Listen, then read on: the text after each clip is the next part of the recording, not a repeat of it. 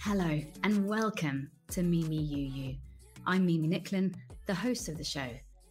This podcast is anonymous and it's audio only, without names, to protect from unconscious bias or judgment and to allow true empathy to grow. The goal of the show is to share diverse stories from around the world by giving people a platform to share openly so that other people, like you, can understand diverse realities from around the globe. We exist to create empathy and not just talk about it. Welcome to Me, Me, You, You.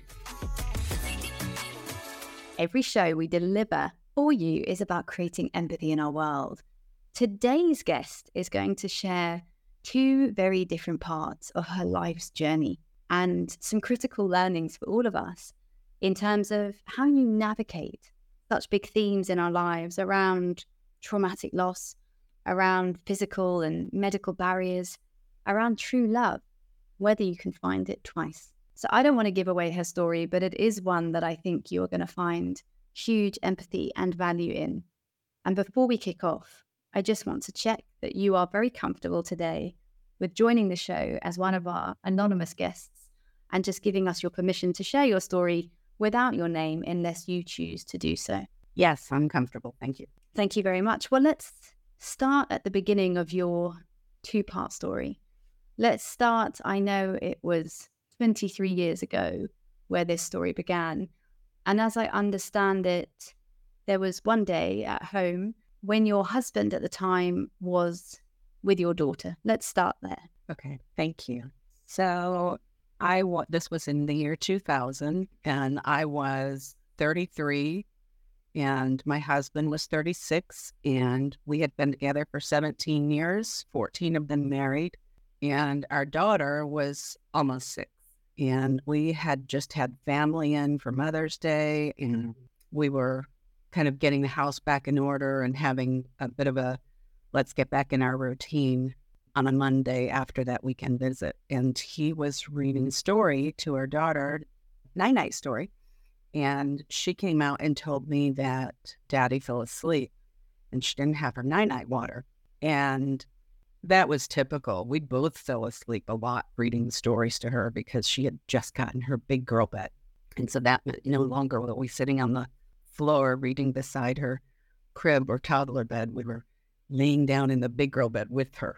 And so I read, I, wa- I walked back there thinking, well, of course he fell asleep. And I heard what I thought was snoring, and when I got closer, I realized something was terribly wrong. And that he was really gasping. And I was certified and still with to do Red Cross CPR first aid. And um, I immediately saw that I needed to start CPR and I called 911.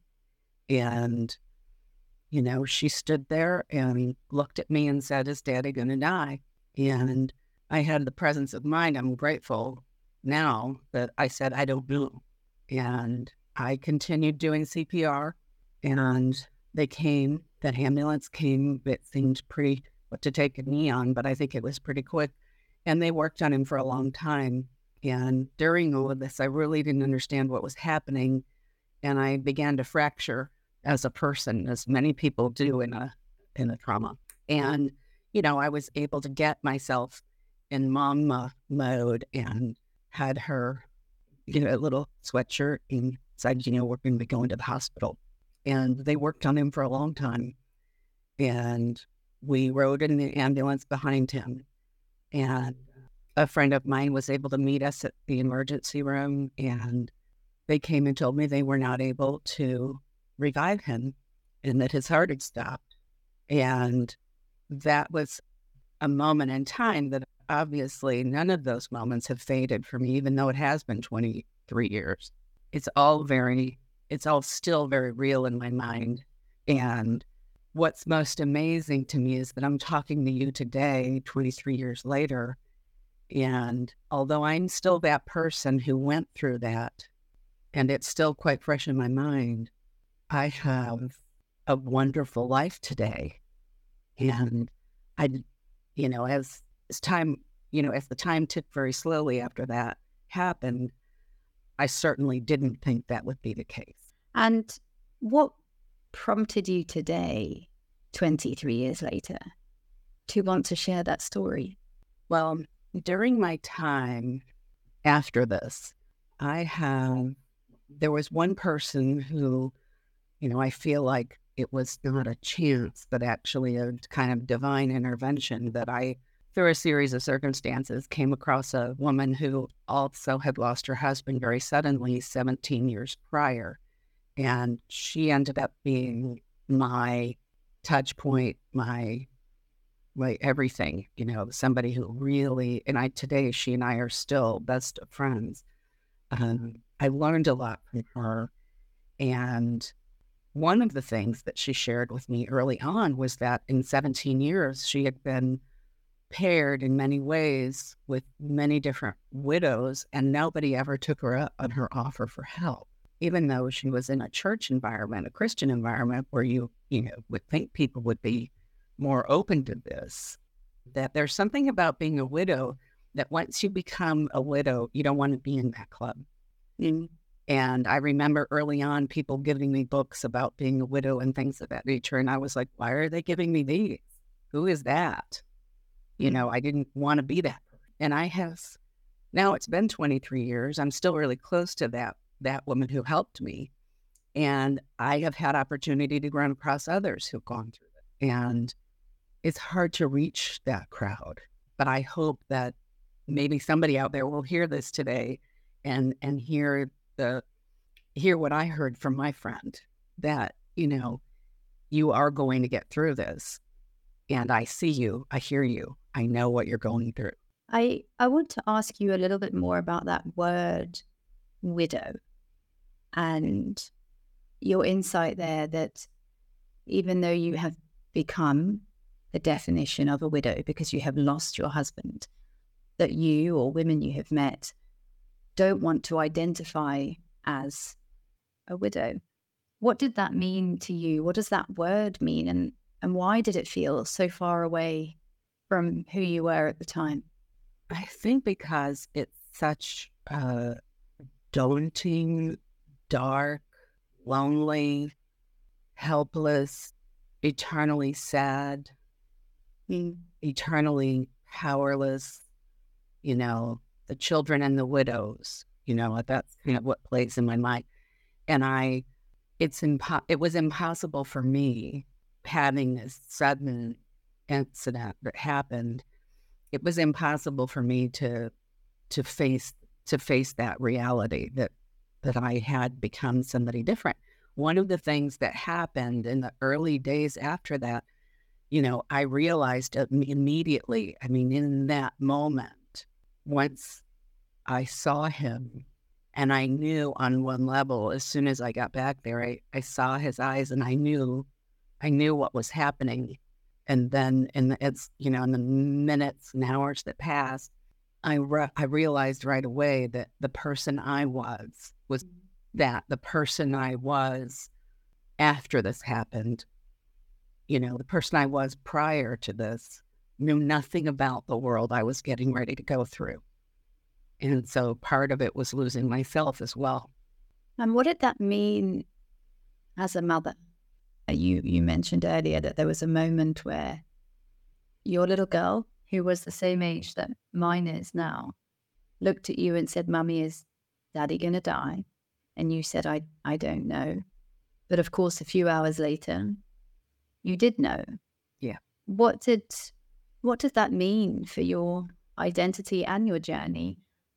as a mother to such a small young girl? Well, especially in our situation, I mean, I had a really amazing, wonderful we he and I were best friends. And and he was my north star. He was my touch point. He was my everything. And when we we were married for 8 years before we had our daughter and I did not know how I could go on and do this without him. And at the same time, I I mean it speaks pretty loudly to how I felt that I I loved him. I do still so much that I thought, well, better me. I'm glad you're not having to go through what I'm going, is what I said to myself in my body, which today just, I mean, I, I didn't want to be dead. I just couldn't imagine anything worse than what I was facing. Mm. And at this and I also felt like, you know, I mean I I know later, I mean I developed a lot of survivor guilt and I also just did not know how I thought she was going to be half a person. You know, how would I ever be able to do I knew I could never be what he was. And I knew that as at her age, you know, those memories would start slipping and I just I couldn't bear it. And fasting, fasting forward, fast forward to today and, and the years that went by since then, how did your daughter remember that evening? You know, she was with her dad reading a story. She couldn't have been more in that moment than she was. How did she remember that? And how did she talk about that to her mum, to you as time passed? She remembers it a lot like I do. And, you know, it made her you know, later my son, which is another story, you know, ended up doing ha- having something similar happen. When a child has a huge trauma like that happen, they grow up in a minute, in a less than a minute. You know, they start facing things that that people sometimes never face in their whole life. And she was amazing, you know, and it became me and her against the world. And, you know, she of course, you know, had, eh, of course, this has been a life shaping trauma for her, but she did not, you know, she's 29 now and her life has not been defined by it. And before we move on to the son you just mentioned and, and how you, you moved on in your life, I just want to ask about about empathy and about sympathy, which we know are different things in the months that followed you losing your husband, did you feel that people were able to both understand you, empathize, and sympathize, step in and, and show you ways that they were sympathizing? Did you find you were surrounded by people? Did you find it very lonely? You know, for people that are perhaps going through a similar experience now, what was your experience and what would your advice be for others looking for that community or connection at, at these times of traumatic loss? I felt that I was alone in a silo, in a bubble that nobody could be part of. I felt like I was separated from the world. And I did have people around me who wanted to help and offer sympathy. And I thank God for that. But it wasn't until about a week later when I met this woman who later became so important to me. It wasn't until I met her that I felt seen and heard in a way that I couldn't even explain at the time. You know, she was able to speak to me in very real terms about what happened with her and in a way that that empathy just was life saving. And so I think it was important for me to hear you know, I know what you feel like. You know, she told me in detail about how when she was in the receiving line at, at the funeral for her husband, she just thought somebody would love her enough to help her figure out how to kill herself. And yet it had been 17 years for her, and she was obviously a, a vibrant and amazing and empathetic, wonderful, happy, laughing person. And so I just can't explain how much hope that Mm. And I recently, I will tell you this, I recently have had opportunity. Sadly, a friend of mine lost a spouse very quickly after their wedding and they're in their early 30s. And when I was able to speak with her after this, not right away, but months after this happened, and I saw her face to face, and I said, you know, it isn't going to get better. And I know that it's been 23 years for me. And, you know, it doesn't get better. But what does happen, and the real miracle, the miracle I've experienced, is that although I've I my capacity for grief and holding something devastating is there still in me, but also my capacity for joy and and love and life has increased as much. And so I'm able to do, you know, I'm able to hold it all. And I haven't had to try to, you know, it doesn't it doesn't work to think you're going to move on or find the good in it. You know, you can find a lot of gratitude in everything. You can always find gratitude. And I definitely found that gratitude was the way through that trauma. It is still the way through that trauma. But, you know, I know the reality and it is I'm not going to try to fool myself that, you know, the memories of that incident are never going to feel different than they feel today, than they felt that day. So time, does it heal or is that is that not a reality? That's something people say, but it really isn't true. Of when I heard that, I and when I was freshly wounded, I would say, I don't want time.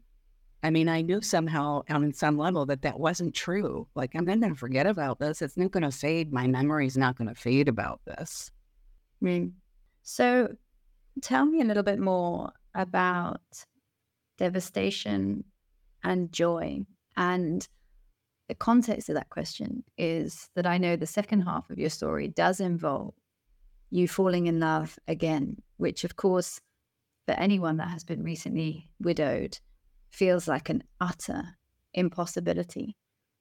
Tell us a little bit about how you moved through and with the devastation that you've said, you know, you still hold to today and found joy and found the permission and the space to love again. If somebody had told me in the earlier days when, you know, in the days, weeks, or even months after this happened, that I would be married again, I would just have flatly told them that's impossible. Um, it wasn't something I wanted. It wasn't something I thought would make things better. It, it wasn't something I even cared about. Um, I had never even been on a date with anyone other than my first husband. And how that happened for me is I was taken in by a loving and supportive community. It happened to be a church. I was not really going to church when all this happened, but I did grow up in a church community and I did have some amount of faith, a grain there that was, you know, enough to grow on. And our my daughter and I, we were both kind of taken in. And we had a lot of love and care and compassion and you know, it was very, very hard. It, it was mostly passing time and people helping me pass time. You know, that part I think was it it was different for our daughter than it was for me, uh, and that I definitely went through a lot more belligerence than than she might have. But I had people who were willing to feel that with me and listen to me about that, and I got professional help also. And I happened to be in a career that meant it made it where I had a good network of professional people that I could talk with. And so for a year or two, you know, we were in that environment and, you know, there was a lot that I did right as far as just putting one foot in front of the other. And part of me was able to move forward doing the things that I knew I needed to do, even when my heart wasn't in it. And eventually, you know, the parts of me that I felt had died that day began to feel. And that person who had helped me so much, the other widow, you know, she and I became such close friends in an inexplicable way. And, you know, we started having a lot more laughter. And, you know, at one point, you know, she and her husband were both like, hey, it's time for you to start. It's time for you to meet somebody. And, you know, we approached it like it was a game, like it wasn't even real. You know, kind of brought out the inner middle schooler in both of us. Yeah.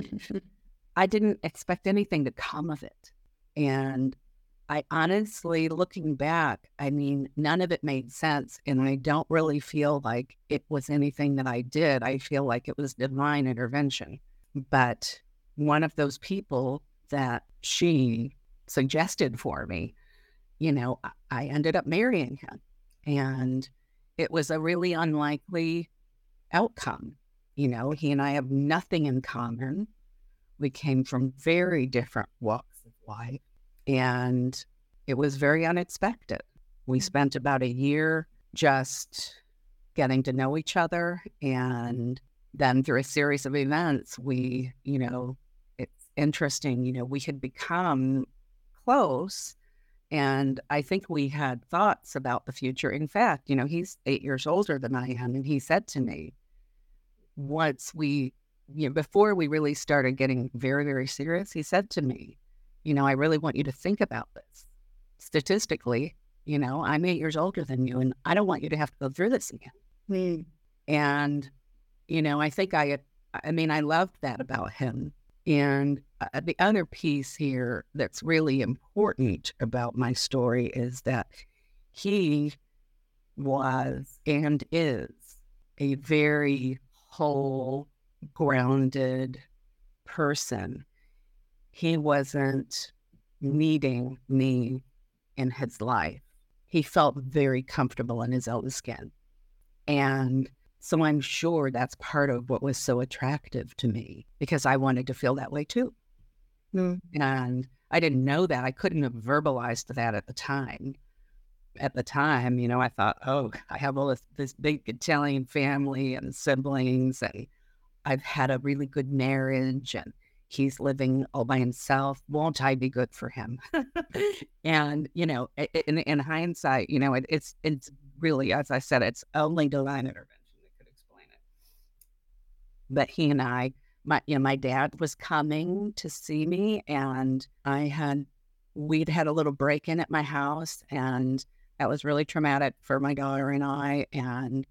I had kind of done my usual thing where I get back on the horse you know, we got moved temporarily over to his place for a couple days while they repaired the door that had been kicked in, and then I moved right back in.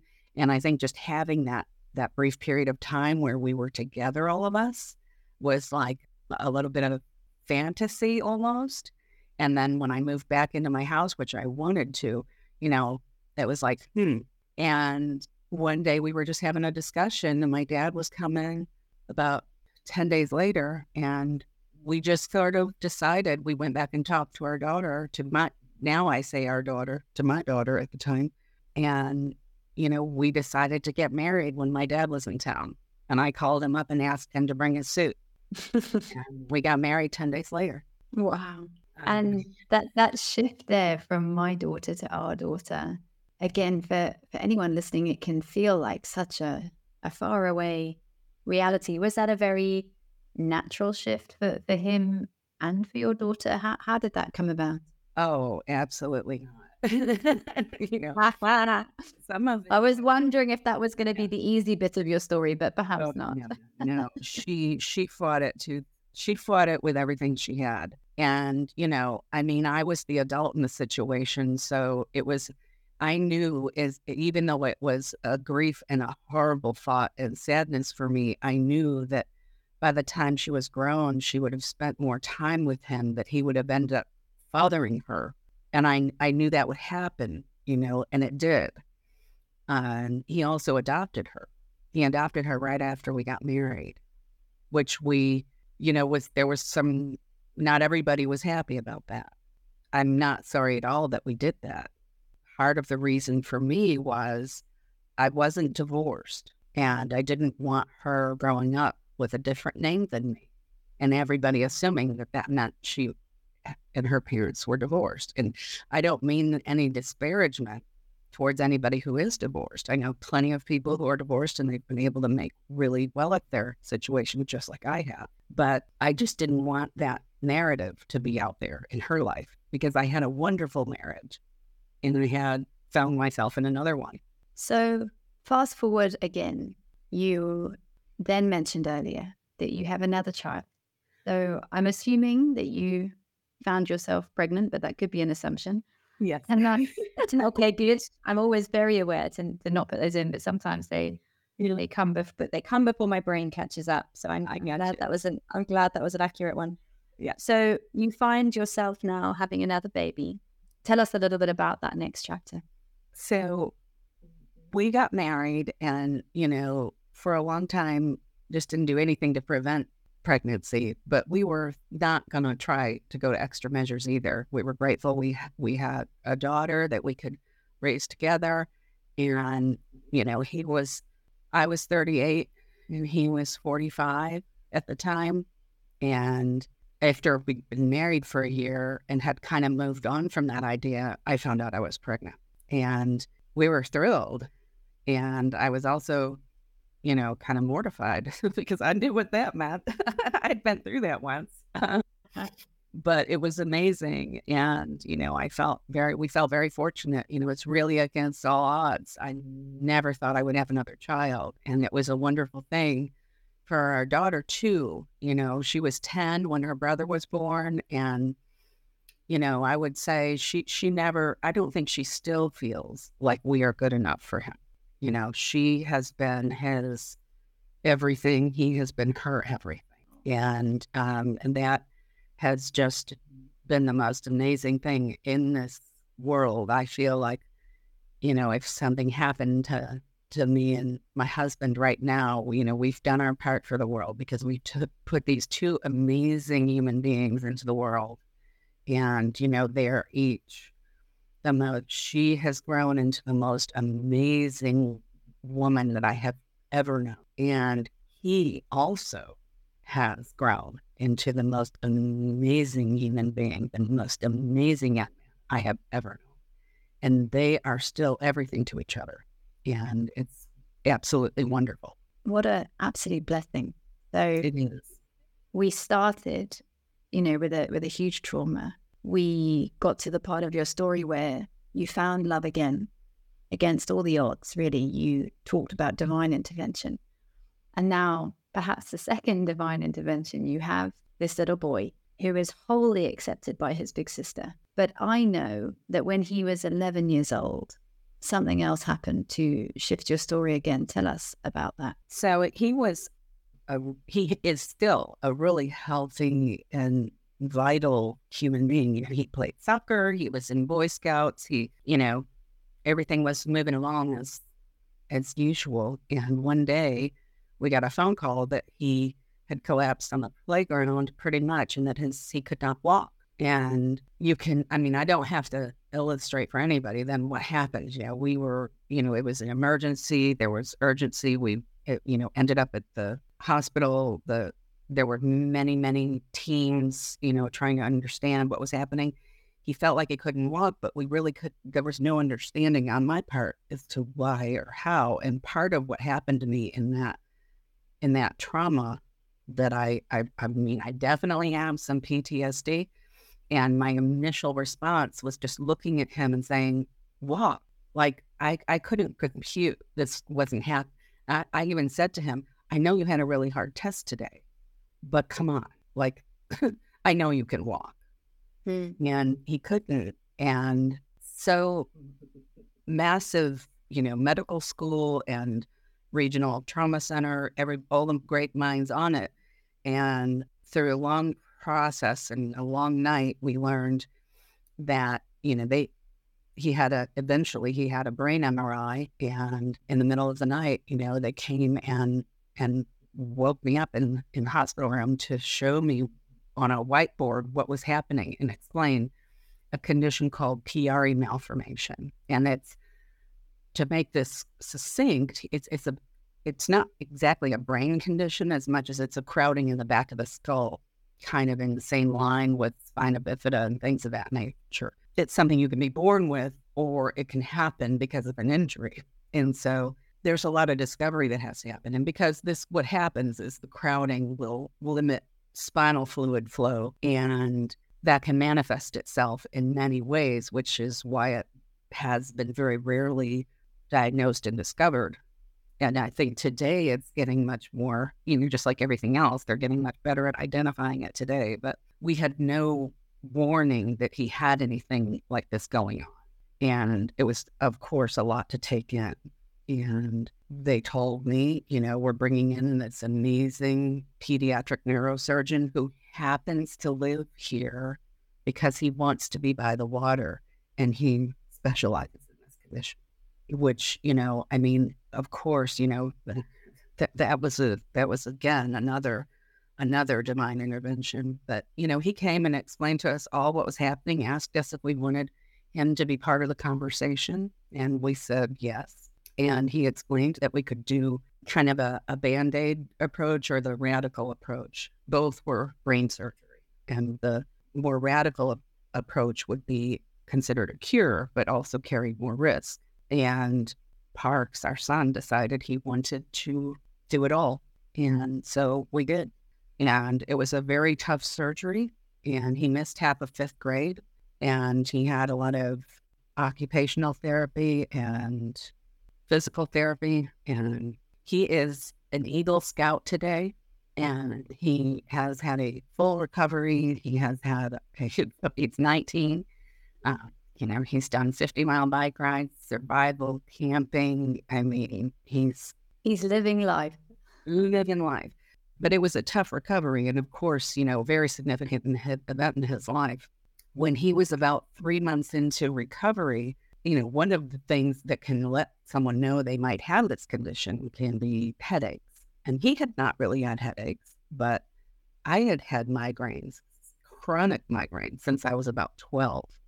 And so I asked the doctor, is this something that could be hereditary? And he said, in a small percentage of the cases, it can. And I told him I'd had these headaches. And he's like, well, let me look at your MRI. And although I'd gone to like a world renowned neurologist, when I'd had a CAT scan that was normal, we hadn't gone further and had an MRI. So I went ahead and had one. And we learned that I had it too. My and so nine months after our son's surgery, I had it as well. And I have not had another headache since that day. And that has been seven years. And it's been absolutely life changing. And there's no way to really describe the miracle of that. You know, I mean, anybody who has a chronic migraine knows what that means. It changed who I am, it changed my entire life. And we never would have even looked even if someone had discovered in some way randomly that I had that condition, I never would have been, I would have been like, well, yeah, I'm not going for brain surgery. Mm. You know, but having been through it, having developed the trust with the doctor, having seen my son through it, I knew how hard it would be, but I also knew that it would be okay. And I and I didn't hesitate at all. I was like, let's do it and let's do it quickly so I don't have to think about it very long. But so. I, again, another assumption from me here, but I would assume that your recovery would be slightly more complex than than of a child. It was. Uh, the doctor told me, you know, he, he is an amazing. He is still in my life today, of course. You know, we were a very unusual family for him. And, you know, he said to me right up front, you know, you're at, at the time I was 50. He's like, you're 50, you're not 11 it's going to be a harder recovery. And I can't really, he's like, a surgeon would love to have better odds that this is going to cure your headaches. He's like, I can't, I can't tell you that, they, that it's going to cure your headache. I can tell you that you have a, mal, a, a Chiari malformation. I can tell you that I can fix that, but I don't mm. know for sure that it's going to take care of your headaches. And I, w- he said maybe like a 70% chance. And I was, oh my gosh, if he had said to me 10% chance, I would have been like, yes, let's try. So, I mean, I didn't hesitate at all. I was like, let's do it. And I mean, it's life changing, absolutely life changing. And so I, I feel like my son, I mean, I'm, it was awful. I wouldn't have put him through that for anything. I mean, he, like our daughter, he went through something that t- took this little 11 year old boy and he became a man. I mean, he faced his mortality bravely. He recovered strongly you would say he faced some difficulties that many, many grown people never do. And so I wouldn't push, I, I didn't want that for him, of course, but I'm so grateful for his strength and his ability to work through a trauma because it helped me with mine. Mm. We had another guest on our show in series one, also a mother, who went through brain surgery.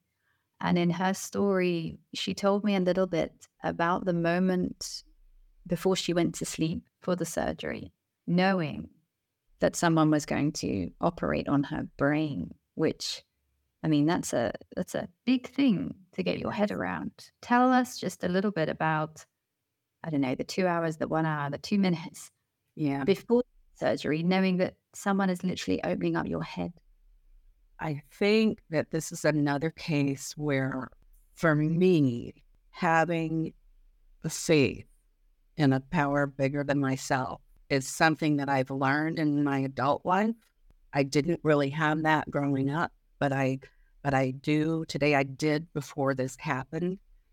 And sometimes that power greater than myself is just somebody I respect who knows so much more than I do even if I have a hard time wrapping my head around the idea of God, you know, I, I, I my God is too difficult. Uh, like I'm, I'm a human. I'm a finite human. I can't really explain how God works. You know, I can't really grasp that. But I do feel like people are here, and that God is behind everything that you know we do, we experience, and I can have great faith in in other people and I just I was scared, but I and I did do some sort of getting my affairs in order, but I I was confident I was going to wake up. And since then, my son and I both have shared with each other in a way that people really can't normally that we both still are bothered by the fact that someone has been in our brain.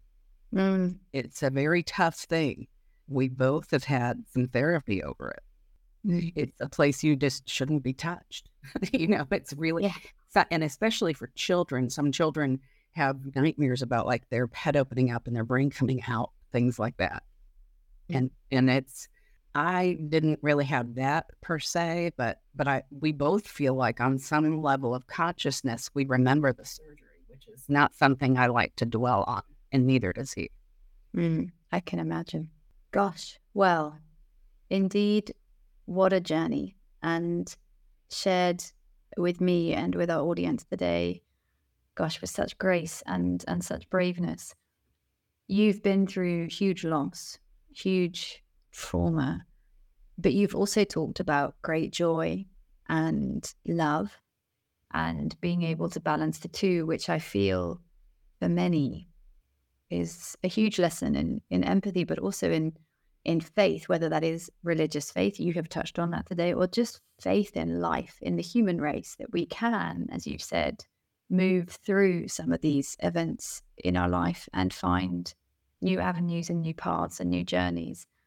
Today, I know you are coaching others and helping others in areas such as career transitions, traumatic loss, and the overcoming of that and of course physical and medical interventions and, and how to handle that tell us as we begin to close what what does coaching mean to you why has that become your path and how has that helped you make sense of your own journey today So I spent 32 years as a leader in HR, as an HR director, an HR manager.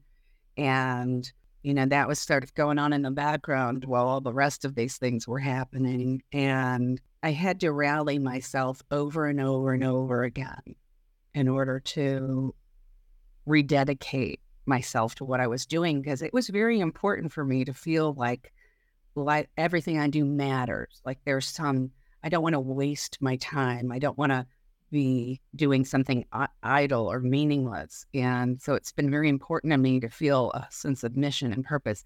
And it was pretty hard for me to conjure up working for some of these corporate entities and universities that I've supported. And during the pandemic, I just had a lot of coming together of things. You know, I mentioned my husband was a little bit older, he's looking at retirement, and I had a lot of support from one of my siblings. And I, one day, without really planning on it, kind of like the wedding, you know, I I said to my employer, I, I need to find a different way to work. And I didn't really know what that meant. And so I went and found a coach. And in a one hour session, my entire life changed. And, you know, that is meaningful, that is impactful. And that that person who coached me thought that maybe I could do what she had done, which was transition from HR to coaching. And at first I thought, well, who would pay me for that? That just sounds like fun.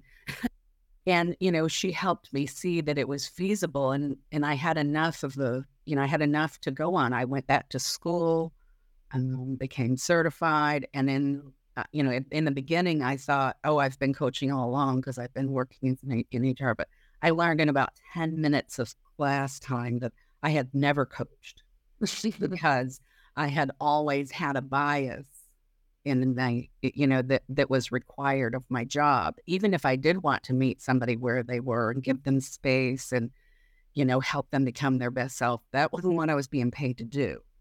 Mm-hmm. so anytime i went into that realm it would be kind of under the radar. And so in in coaching training and i mean one person told me you're going to love coach training so much you're going to love it. Even if you decide not to be a coach you're going to love the learning. And that was so true because part of being a coach for me and many coaches that I know is getting your own foundation really solid first so that you can be of service to others. And so, you know, it's a win win. And I don't, you know, I don't go into a coaching session with any kind of bias, but I have a lot of empathy. And that helps me hold space for other people, regardless I, I don't have to know anything about their situation. You know, I've learned, I have really good skills. I've learned to listen, hear. You know, I've always, my natural proclivity, I've always been a person who, who, who loves to find the best in the person or even in a family pet. You know, I mean, it's just my, that's what I love to do. I'm an artist as well. And so I have a way of looking at the world where, you know, I want to be creative and I want to create beauty. And, um, you know, somebody asked me what my superpower was in a training session that I was in not long ago. And I said, I collect people. That is my superpower. And coaching is just amazing. It allows me to it allows me to do that. What a what a beautiful way to find a second career, second mm-hmm. purpose, a second purpose in life. It's like so, good, you know. yeah, wonderful. well, yes, and I and I, you know, for our audience, my guest and I today met through her coaching and through the work that both of us share huge passion in in terms of holding that space and, and creating opportunity for people. So indeed that coaching journey led you to be here today as well, for which I'm incredibly grateful. And it has been an absolute honor to to hear your journey through my own ears, my own show. And, and I truly hope that for the audience, they have followed with as much empathy as I've been able to. My last question to every guest is whether they would like to maintain their anonymity or reveal your name and location. And that decision is entirely yours. I am fine with saying who I am and where I am. I am Kathy Girardeau, and I am in Savannah, Georgia. Kathy from Savannah, Georgia. It has been an absolute honor. Thank you for your time, your honesty, your candidness, and just your passion for sharing your story with others. For everyone tuning in, I hope this journey was a powerful one for you, whether you have had some of these experiences or know someone who has. The show has been created to to share empathy, to create connection, to overcome loneliness for so many of us around the world. And if you would like to hear more, do find us at Mimi You You Show on Instagram or across LinkedIn. Kathy, thank you very much for being here. Thank you. Thank you for joining us today on Mimi You You. This episode is one in a series that has been designed to create empathy in our world. If you would like to join us on the show, please click on www.joinmimiyuu.com or follow us across social media at Mimi You Show. I believe that the more the world talks about empathy, the more empathy the world will have. And I hope that this show is the beginning of doing just that.